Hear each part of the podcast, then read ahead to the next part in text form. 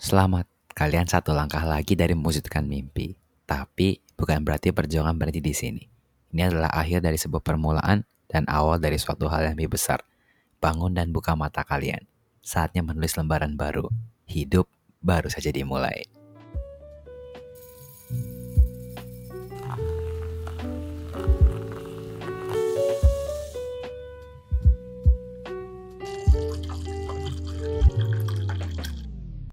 Halo semua, kembali lagi bersama Gary dan Juan di Zona Inspirasi nih. Yoi. Kita udah nyampe episode 3 nih, Ju. Masih bareng gue dan Gary. Sekarang udah episode 3 nih, Gar nih. Judulnya apa sih judulnya kita tuh? Lembaran baru. Asik banget sih anak-anak senja gitu.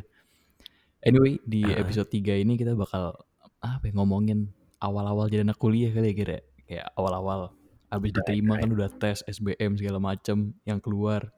Terus abis udah dapet email selamat Anda diterima dan what gitu kan. Jadi di episode ini Hmm, kita bakal apa ya go through the complex step ternyata abis abis lu sibuk-sibuk itu belajar tes segala macam interview ternyata it doesn't end there and masih banyak lagi yang kalian harus prepare jadi semoga episode 3 ini bisa bikin kalian prepare ya nggak Gar? Iya, kurang lebih kayak gitu lah. Mungkin waktu itu eh, orang-orang pasti kan pengen tahu nih kayak ngapain aja sih daftar tuh. Kalau lu kayak gimana Ju dulu awal like after finishing apa eh sorry apa namanya? After dapat surat of acceptance kayak lo ngapain? abis dapet surat of acceptance tuh berarti abis selesai A level kan ya? Udah keluar kayak selamat anda diterima di Imperial. Nah, terus ternyata pindah ke London apa ya? Pertama of course dokumen-dokumen official gitu nih kita ngomongin teknis dulu ya. Eh kayak lu of course lu harus ngurus visa eh, terus ada permit of stay. And then I think the funniest thing is that kalau lu ngambil jurusan kayak gue gitu lu ngambil chemical biochemical mechanical pokoknya something related to eh pokoknya kalau lu jurusan lu bisa bikin bom bisa bikin something related to teroris Oh, lu harus ngambil sertifikat namanya ATAS atas gitu. Itu tuh certify Mhm. kalau lu bukan teroris dan lu nggak bakal semoga nggak bakal gitu ya. Jadi hmm, lu perlu apa ya, kayak persetujuan dari sekolah gitu deh. Ngasih nama-nama guru gitu. Buat certify gue bukan teroris. Emang apa coba? Nama gue aja nggak ada teroris-teroris ya gitu. Ngapain gue harus bikin kan? Ya kan teroris nggak harus dengan nama Spanyol gitu kan. Bisa aja Eh, na- nama gue nama Spanyol, lu kan gimana sih? teroris. Ya anyway sampai sekarang belum ada belum ada kepinginan untuk bikin bom. belum sih kayaknya. Gue juga bingung mau teror siapa atau apa gitu kurang asik kayaknya Right, anyway right. lanjut. Eh abis udah ngurusin visa paspor segala macam eh of course lu harus ngurusin lu move in kan lu pilih dorm. Tahun pertama sih recommended banget buat eh, masuk ke student akom gitu. Jadi kayak gua ngurusin gue cuman milih sih gampang cuman kayak apa ya? Kayak tinggal buka link pencet udah kelar. Gue sih gitu doang. Emang UI gampang kan pasti lu move in ke Depok nggak perlu apa-apa cuma perlu satu koper udah kelar Ya kalau teknis pindahan barang sih easy peasy. I mean itu paling sih Tangerang Depok cuma 20 kiloan kan.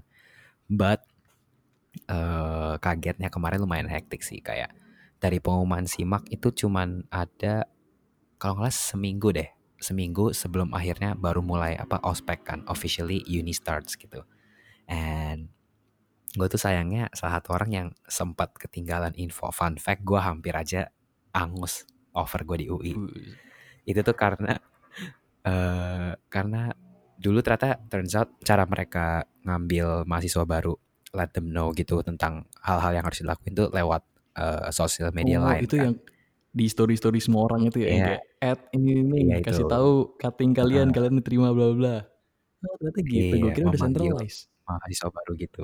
Iya kan, gue kira itu tapi itu ya uh, part of the fun aja. I thought there was still apa official infonya akan nunggu dari uni, but turns out nah ternyata semuanya dari kemahasiswaannya kebanyakan. So uh, I think four four or five days after the announcement tuh tiba-tiba gue dikasih tahu temen gue untungnya kayak eh Ger lo kan keterima kok lo nggak ada di grupnya sih dan gue kayak ah grup apaan iya grup angkatan Eh, hari ini lo harusnya eh, daftar ulang kan like konfirmasi kalau lo mau masuk UI dan gue nggak tahu apa-apa. Gue di rumah gue kaget hah daftar ulang jam berapa? Jam satu dan itu udah jam 11 jam 10 gitu lah di BS di Tangerang waktu itu. Wah gue langsung lari ke sana.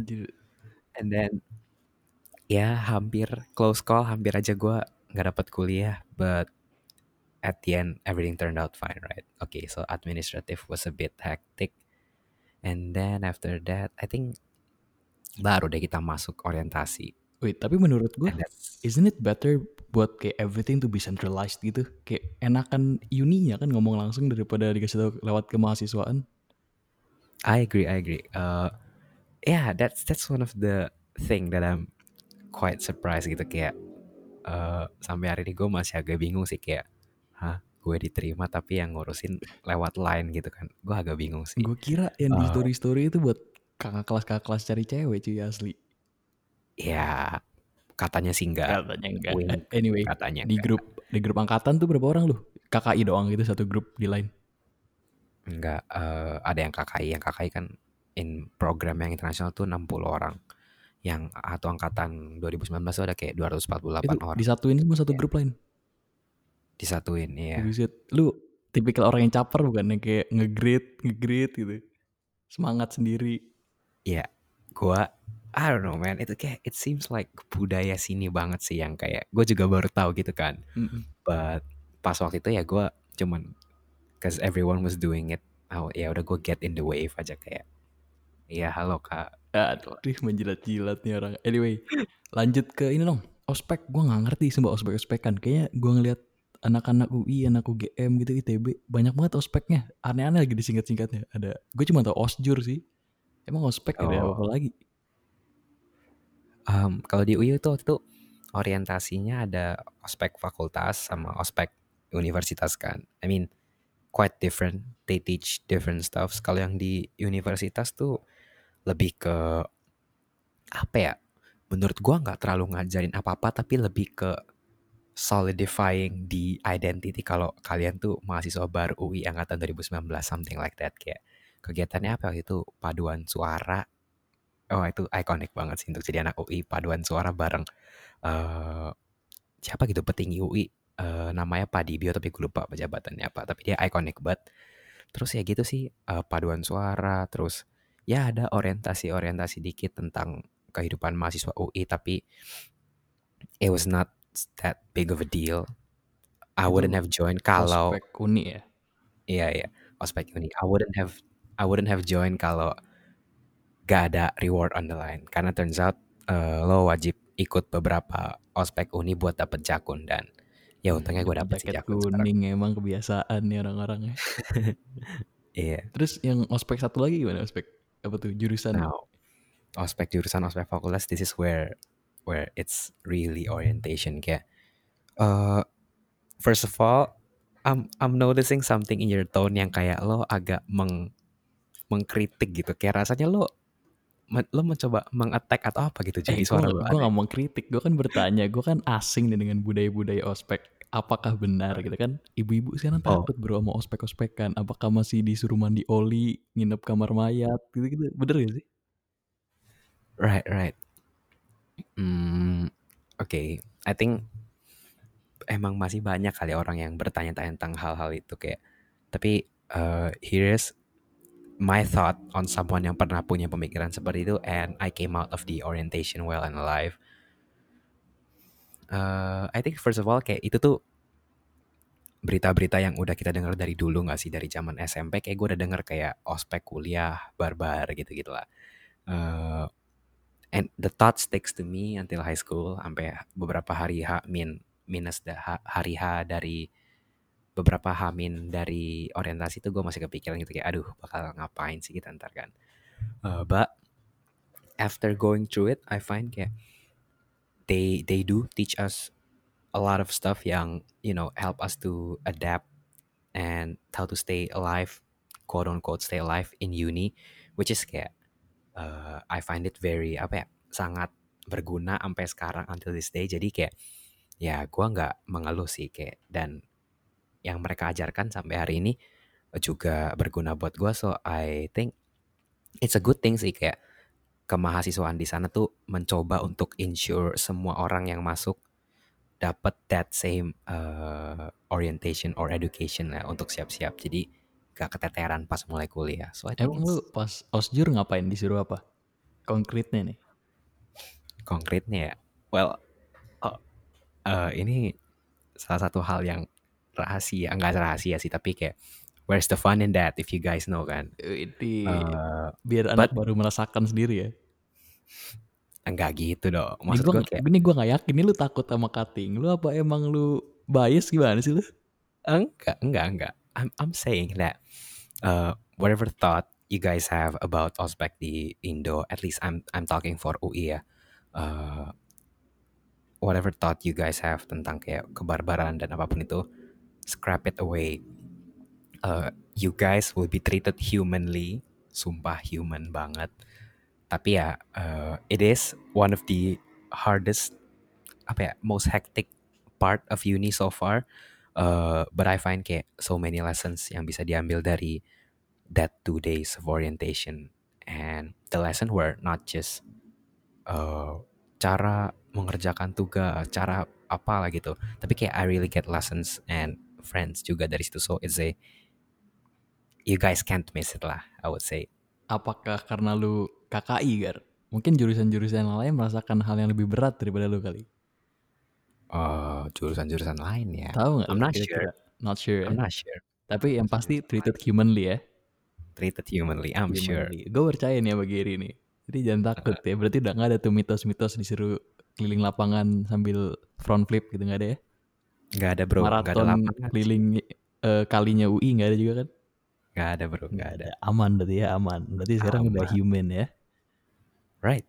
Oke, ini ini Gary loh tanggung jawabnya ya. Jadi kalau kalian masuk ini terus kenapa-napa, percaya ini, ini Gary ya lu kejar, oke? Iya, iya, siap, siap, siap. Anyway, lu pindahan dulu ke kos apa orientasi dulu?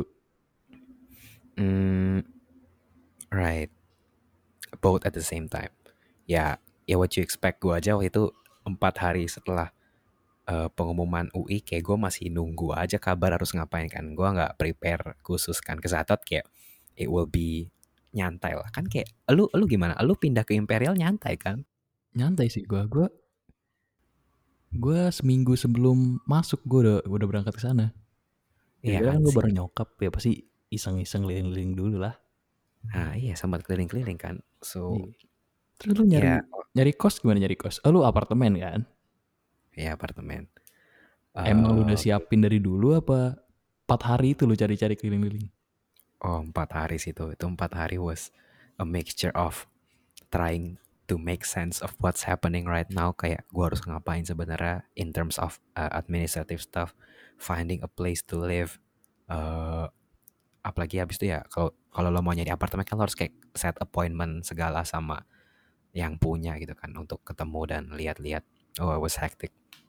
Luckily, Gimana cara nyari apartemen? Apakah lu Google gitu apartemen untuk KKI? Oh enggak, cari aja lah. Oh ini a pro tip, kalau kalian mau masuk Fakultas Kedokteran UI atau I think presumably maybe many PTN ya, I, I suppose it's kind of the same the way they do things kayak make sure social media lo, line lo itu reachable karena that's where where they send infos right. Kayak waktu itu I miss out not only kayak administrative stuff tapi gue juga miss out tentang info-info nyari kosan atau nyari apartemen and yeah that stuff but untungnya akhirnya ketemu juga lah gue nyari nyari Google sendiri but pro tip number one if you guys masuk PTN make sure social media kalian is up and running karena kayaknya kemahasiswaannya akan sangat membantu sih kayak waktu itu mereka juga nge-send tempat tinggal tempat tinggal gitu-gitu sih Nih, nih unik nih. Kira-kira kalau di Imperial tuh everything is in your Mhm. email gitu. Jadi pertama-tama sebelum lu sebelum lu keterima nih, everything itu masuk personal email lu, email yang lu pakai buat daftar atau kuliah. Jadi Mhm. kayak gue masih masuk Gmail gue gitu. Tapi pas lu udah keterima, keluar hasil, lu udah congratulation lu bener-bener accepted, lu bakal dikasih email khusus Imperial gitu. Mhm. Jadi at imperial. kayak imperial.ac.uk gitu lah pokoknya ada email lu sendiri dan semua yang berbau administratif kemahasiswaan pokoknya segala macam itu apartemen dorm segala macam tuh masuknya ke situ jadi Mhm. the only thing that you need to keep active tuh your email dan banyak Hmm. banget justru orang yang mau ke luar negeri gara-gara mereka salah resource dari orang-orang yang di PTN gitu ya. Mereka keep aktif justru nomor telepon. Kan nomor Hmm. telepon kita masih plus 62, sementara mereka pakai plus 44. Jadi the Hmm. chance for them to call you kalau bukan emergency itu it's very slim. Hmm, Jadi right, right. if you're studying abroad, ini kayak generally abroad, I think it's better to keep your email very very active gitu. Karena mereka sehari bisa ngirim 2 3 email. Gitu sih kalau. Right. Oke, sih udah ada dua pro tip. Kalau di Indo siap-siap sosial media dan email maybe maybe the uni send you some uh, orientation preparation stuff atau kalau abroad ya email I guess as Juan have said. Iya. Tapi persiapan lu buat pindah nih. Kan lu pindah dari rumah Tangerang terus ngekos nggak nggak apartemen gitu kan di Depok. Lu ada ada hal yang harus lu bawa nggak? Bawa Ah. guling kayak bawa selimut kesayangan lu, bawa ompol lu gitu. Hal yang harus bawa I would say I would say oh ini nih lifesaver nomor satu kehidupan mahasiswa bawa cable extension bro wah fatal banget tuh stop kontak extension ya yang lubangnya sebanyak mungkin itu lifesaver number one Itu, itu penting sih gue yakin. Masalah kabel-kabelan tuh nomor satu. men. nomor satu Nomor kedua satu. baru makanan Nah, nom- makanan tuh bodo amat. Lu pasti mikir kayak, Oh, iya. oh paling penting gue bawa Indomie, bawa pop mie, bawa es teh gitu. Enggak. Iya, true. Yang paling penting tuh electricity number one. Asli. Ya, uh, Untung gue udah prepare gitu. Gue bawa kan semua kabel gue colokan mata dua Indo kan. Sementara yang di sana mah mata tiga kayak di Singapura. Untung gue bawa dua universal cable. Kalau nggak gue rip banget, HP mati segala macam mati. That's the Right, most right. important thing man I swear. sih guys sebelum sebelum mikirin makanan pikirin dulu kalian mau colok HP-nya kayak gimana ya begitu Iya, begitu HP pindahan itu paling penting bro. number one thing Number one thing. Apalagi nih di UK tuh kan everything dikasih tahu apa ya schedule tuh lewat email kan. Jadi kalau lu nggak ada nggak ada HP nggak ada Hmm. laptop mati semua. Aduh itu lewat semua anjir kemahasiswaannya. Ya ya I think true food later phone Oke, first oke. social media first. Terus kalau lu mau ke UK nih fix banget nih. Ini bukan gua doang. Gue bukan malah. Ini kayak 90% anak Indo yang kuliah di luar lu bedah kopernya pasti isinya rendang, bawang goreng, Hmm. sambel sama Indomie. I mean Ini- kalau di Depok there anywhere sih Iya Ya, kan? lu Depok sih enak lu tinggal turun ke warung udah dapet. Yang di sana Indomie mahal, Pak. Jadi Heeh. sebenarnya well number one it's illegal to bring ke UK ya ini. Bawa-bawa eh, daging gitu itu nggak boleh. Harus lewat harus lewat karantina harus dicek-cekin gitulah tapi Mm-mm. banyak banget yang nyelundupin gitu. No tapi emang gimana ya namanya juga lidah Indo lu makan roti mulu kan. Salt pepper gitu ke bosen. Iya iya tapi wah, wah untung gua nggak harus makan roti. Tapi Ya. menarik sih orang-orang yang nyelundupin daging-daging gitu. Wah sekalinya orang Indo ngumpul makannya baik banget cuy. Gue di sana orang Indo nggak banyak sih hitungan hitungan jari lah 10 gitu. Tapi sekali mereka pulang balik ke sana video makan padang gue semuanya di serve di, me- di lu tau kan yang padang gitu taruh piring kecil banyak ditumpuk-tumpuk. Eh, itu ya sebanyak itu.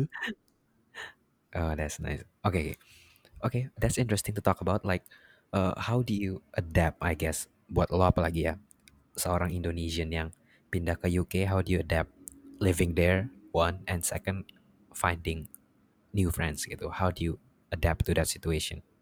ini ini orang-orang pada takut itu kan gue takut banget kuliah di luar nanti gue nggak bisa adapt gimana lidah gue nggak cocok lah lidah dalam arti kata makanan dan cara ngomong gitu ya sebenarnya I think UK especially London itu one of the most easiest uh, city buat lu adapt gitu kira-kira pertama orang Indo di sana tuh nggak dikit ini dalam keseluruhan kota ya walaupun di Imperial emang nggak banyak gitu tapi orang orang Indo di sana tuh nggak dikit dan orang-orang Asia di situ juga nggak dikit gitu loh. Malah mayoritas di jurusan gue orang Asia, paling nggak keturunan lah.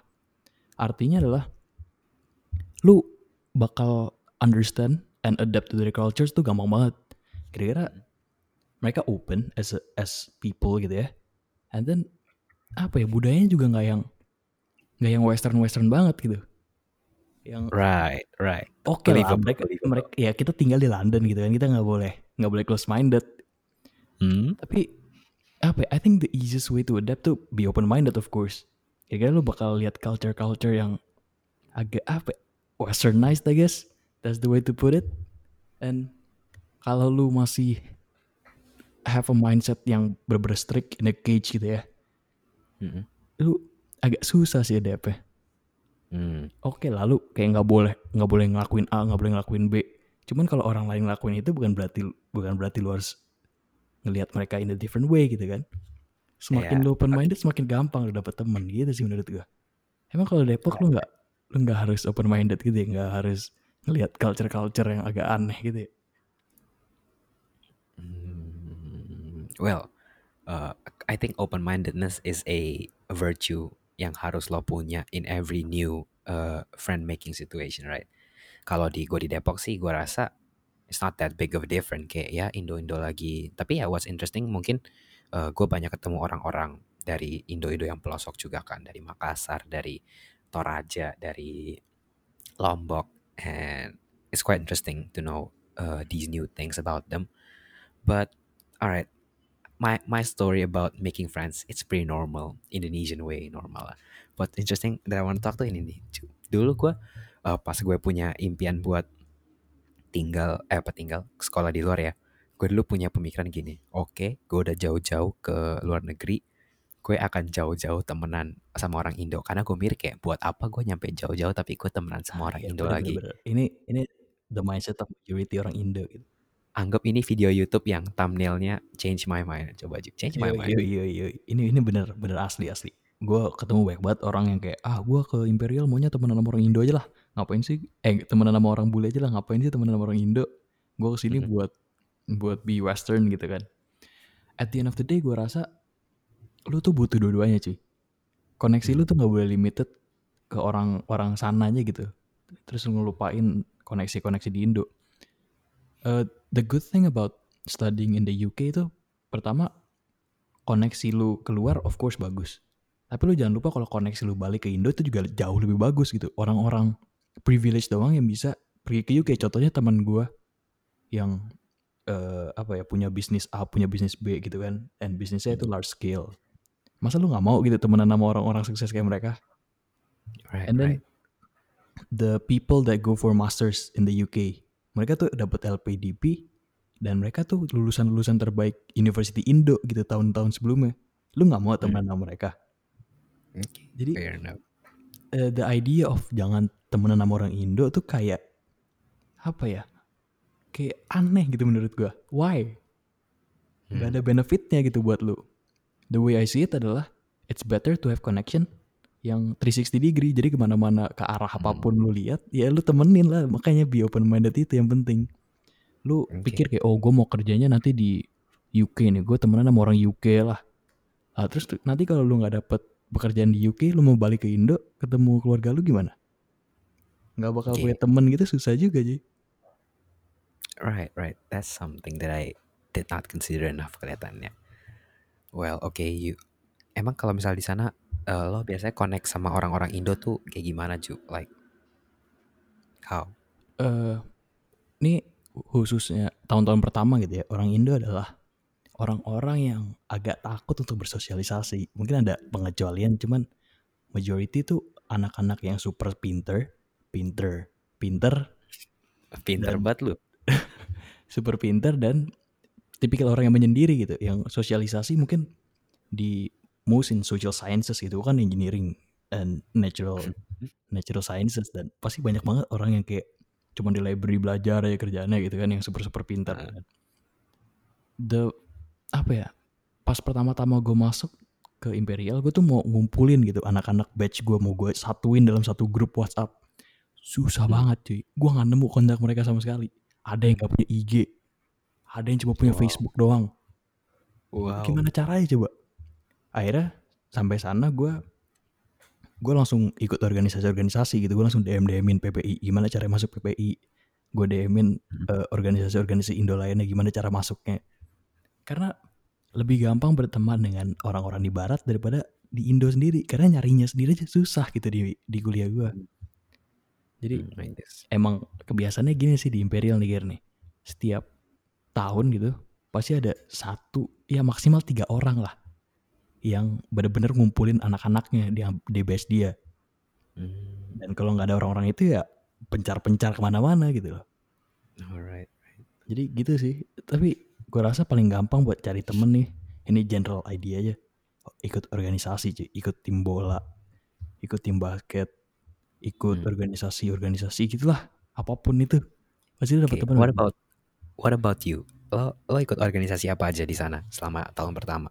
Gua eh apa, pertama-tama gua tuh ikut pokoknya kumpulan orang-orang Indo di Imperial gitu deh gua Mhm. ikut-ikut ngasal-ngasal aja gitu biar asik-asik dapat teman dapat makan gitu lumayan dapat Indomie Makan.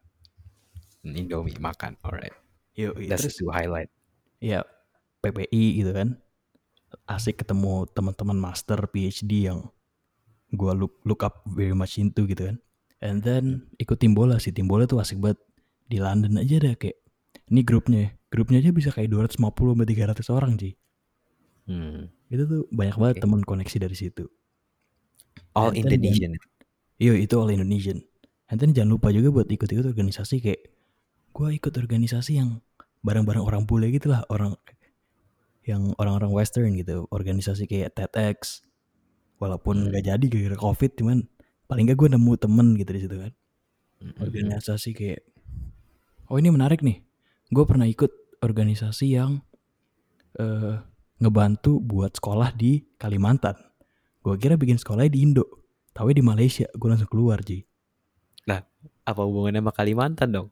ya kan di Kalimantan juga kan di Borneo same island. Oh, right, right. terus ternyata di Malaysia gue kira ke Indo. Kan kalau Indo gue sekalian pulang Uh, I see, I see. tapi gitu kan di UI kayak the easiest way to make friends ya ikut organisasi ya sih True. Uh, I wanna add uh, ketemu teman yang uh, ya sependapat salah sama lo kayak have the same goal in organization sih.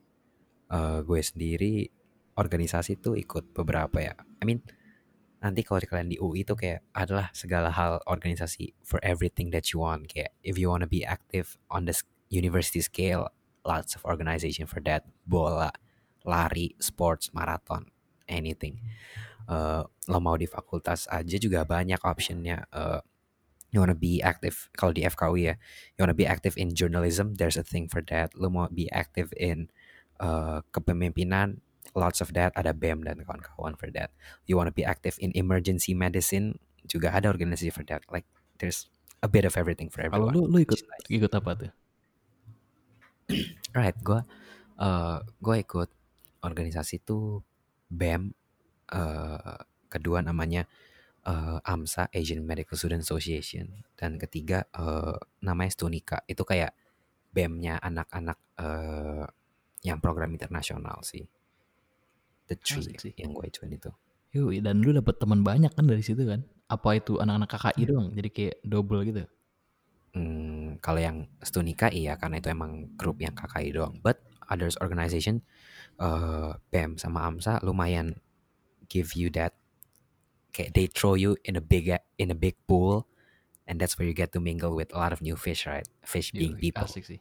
Boy Tapi and di- girl ya di dua-duanya. Imperial juga sebenarnya banyak banget kayak organisasi-organisasi yang agak absurd gitu menurut gua bahkan mereka punya organisasi yang kerjanya nembak cuy tiap minggu nembak nembak Nembak. as in nembak as Eh. in a rifle lu nembak di shooting Oh. range right itu itu kocak sih gue pengen ikut cuman agak mahal gitu tiap minggu bayar aduh susah and Oke. then uh, fun fact adalah ketika lu merasa jago main bola di SMA lu secara regional nih ya secara lu main di cup cup antar sekolah gitu lu merasa kayak anjir gue jago banget top scorer gitu and then Aha. lu pindah ke U- ke mana ya ke pokoknya keluar negeri lah UK salah satu London lagi kan Iya. Terus gue coba kayak mungkin gue cukup jago buat masuk tim futsalnya Imperial. Kayak aja keren banget gitu gue masuk tim futsal Imperial.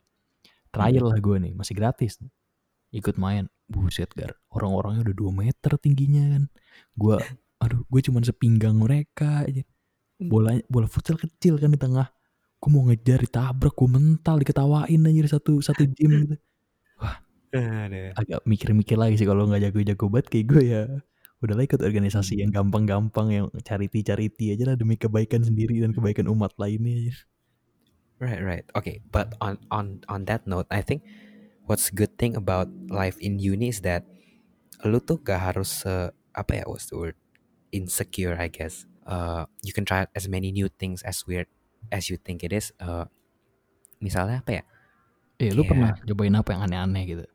ya gue nggak seaneh-aneh itu sih but back in high school kayak I I think I was a very shy kid kayak people say suara lo nggak bagus uh, you, you- you're not gonna cut it for public speaking ya it it kind of hit me kayak okay I would I wouldn't even give it a try tapi kayak uh, di uni gue thought like ya ya udah uh, nobody knew me nobody know what I- uh, like gue kayak gimana it's a clean start so why should I be afraid gitu kan to be judged to do something ya makanya gue at least di kuliah mencoba lebih aktif aja sih in terms of organizations gitu Lu harus gitu nanya gue berarti Gar.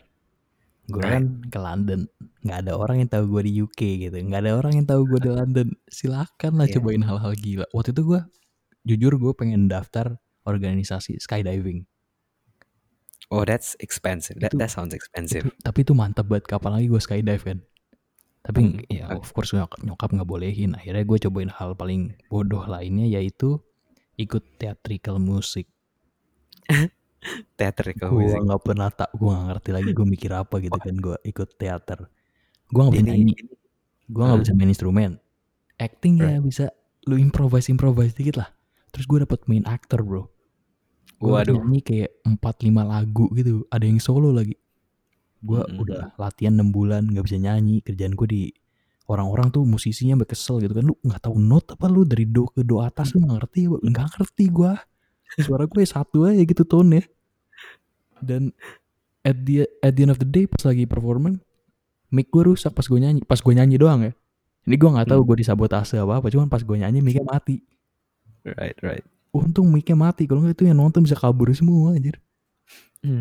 Right right. Uh, tapi again that's back to the idea of lu boleh cobain apa pun yang lu pengen gitu. Ya itu apa pun banget sih kayak a little, a little fun fact Juan tuh dulu SMA you know the type of guy yang kayak main bola 24/7 masculine very masculine like I wouldn't picture him I wouldn't picture him playing in a theater sih. Gue juga nggak bakal lagi kayaknya. Eh tapi fun fact tahun depan gue bakal ngebantu teaternya lagi dan gue disuruh ngelatih acting bro hmm. dan nyanyi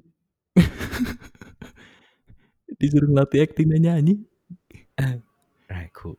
On that note, kenapa? Apa yang ngedorong lo pengen, you know what, gue akan daftar organisasi nyanyi, meskipun gue nggak punya hobi nyanyi sebelumnya. Why? itu sih the idea of pertama lu nggak perlu gengsi nggak kayak di SMA kan nggak ada orang yang kenal lu terus gue belum pernah coba nyanyi dan be in a theater gitu kan. Kenapa enggak? Kenapa enggak nambahin that as as kayak waktu buat lu belajar sesuatu yang baru aja sih. Kayak dari situ gue pertama ketemu teman-teman gue yang dari bidang art yang gue nggak bakal kenal sebelumnya kalau gue nggak ikut organisasi itu kan. Terus gue diintroduce sama all those type of different thing yang happening itu in a theater. Ternyata nggak segampang itu. Kayak Mhm. di teater lu perlu latihan ini latihan itu lu harus bisa nari harus bisa nyanyi harus bisa acting suara keras gitu kan. Itu aneh banget sih cuman dari situ gue mulai kenal baik orang kenal banyak orangnya itu justru yang paling asik. Kira-kira teater tuh ternyata bukan cuma 10-20 orang. It involves like 50 and 70 70 people gitu. Jadi dari situ gue dapet temen gampang banget lah. 70 orang in one go gitu lu dapet. Itu mantep banget Hmm. sih. I Anyway. see, I see. I think it's enough for organization udah mulai lama nih Mm-mm. eh mungkin kita balik lagi lah ke idea of uh, being a fresher undergraduate gitu kan Mm-mm. ekspektasi dan apa ya challenges challenges lu gitu lah yang lu rasain tahun pertama Oke, challenges ya. Ah, ekspektasi and challenges like I think kalau di UI itu di FKUI kayak throughout semester one actually you are oriented terus-terusan sih kayak selalu ada info session tentang kayak organization and stuff. And so the idea of being in an organization itu uh, was something yang very encouraged di FKUI, which is nice. I guess uh, everyone needs a little push to realize kalau hey it's gonna be uh, a apa ya akan jadi sayang banget kalau kalian you know waste three years three or four years kalian cuma belajar karena it's true kayak like I think the thought of belajar hal kedokteran it's very scary kayak akan susah. Many people will be tempted to like ya gue belajar aja lah gitu. But uh, don't be scared I guess kayak it's always good to diversify your uni your uni experience a bit. Like selain kalian belajar uh, the way I see it ya kayak oke okay, if you if you just learn hal kedokteran akan ada 200 orang from your faculty kaliin berapa FK di Indo gitu kan. There's gonna be a lot of people like that. So what you want to do is I guess yeah, diversify make yourself unique and what's good is di kuliah tuh ada banyak banget lah wadah buat lo ngambil skill-skill baru. Lo mau di bidang apa pun gitu. And I guess that's my expectation sih like I hope I can come out of my uni as as someone unique gitu I guess. Berarti lu nggak cuman aim for the certificate of kedokteran itu buat not buat the paper that certify you as a doctor bukan itu yang lu cari semata-mata kan? Nah, nah, cause uh, cause the paper itself doesn't make you a good doctor. I've been told and I believe that's true, that's true. the paper itself doesn't make you a good doctor. It's your experiences, the way you interact with people, I would say. Bener sih. Kayak gue juga ke Imperial walaupun ngambil langsung S2 yang gue cari ya bukan Master of Engineering di belakang nama gue gitu kayak hmm. ada berapa ratus ribu orang yang bisa dapetin itu di dunia dan itu hmm. nggak hmm. bakal uh, make you as a good person nggak bakal bikin lu interesting for job prospect gitu yang hmm. menarik adalah kesempatan gue empat tahun buat ada di uh, salah satu kota yang apa ya yang paling yang paling kece lah di dunia gitu yang London paling mahal the center of everything gitu jadi hmm. kenapa gue nggak use it for my benefit everything mulai dari uh, segi bisnisnya yang maju gitu kan segi ekonominya segi pertemanannya culture and everything kenapa nggak gue rasain semua dan I take it to my experience dan uh, ilmu gue gitu dan through this podcast gue bisa ngebantu teman-teman yang mungkin belum kesampaian sampai ke London buat ngebagi kalau ternyata ada banyak banget ilmu yang bisa didapat di sini. And hmm. I think that's the best thing of studying abroad sih itu. Bukan cuma the sake of the degree gitu. Itu it's just paper, man. Ya hmm, right, right. Right. Ada lagi nggak yang mau lo tambahin nih? Udah cukup lama nih. Ya kasihan yang denger tergaring. Hmm. Yeah, I guess, I guess, uh, apa ya? I think it's the same would go for me, you and everybody kayak masuk uni, most of people akan gampang sekali ngerasa takut kayak oh my god, uh, pelajarannya akan susah. Uh, it's very tempting to just stick to learning, but uh, three years of just learning is gonna be apa ya bland, akan sangat tawar nggak sih? Yes. Jadi kayak make sure ya senyamannya lo aja tapi look for opportunities juga buat diversify your unique experience with other stuff, you know, be it organisasi atau kayak Juan tadi uh, nyari hobi baru, music, uh, anything, anything that suits your wants gitu. Iya, di, di kuliah tuh opportunities banyak banget dan kalau lu ada di posisi yang kayak wah nggak ada kesempatan nih buat gue berarti lu di posisi yang salah gitu lu menutup diri lu. Try be open a little bit karena opportunity di kuliah tuh banyak banget kayak asli sebanyak itu cuy. Lu bisa ngelakuin that's, apa aja. I think nice udah kali ya. That's the best way to end this podcast kali ya. Of course. Yo, i, jangan lupa teman-teman ini udah akhir dari episode 3. Uh, eh, stay tune to this podcast karena masih banyak lagi. Jangan lupa follow Instagram our Instagram podcast underscore zona inspirasi karena kalian bakal be in touch with us lah. Kalau kalian ada apa-apa, pengen dengerin apa, ilmu apa nih, kakak Giri, kakak Giri mau masuk FKUI. Kakak Juan bacot banget. dong. Aduh, itu bisa langsung DM aja ke podcast underscore zona inspirasi. Dan right. episode-episode selanjutnya mantep sih. Kita udah siapin konten-konten yang menarik dan berguna, bermanfaat. Anyway, terakhir sedikit nih dari gue. Untuk kalian yang akan masuk kuliah, enjoy tahun pertama kalian serak-serak gitu serak-serak bahasa gue kayak Nicholas Saputra.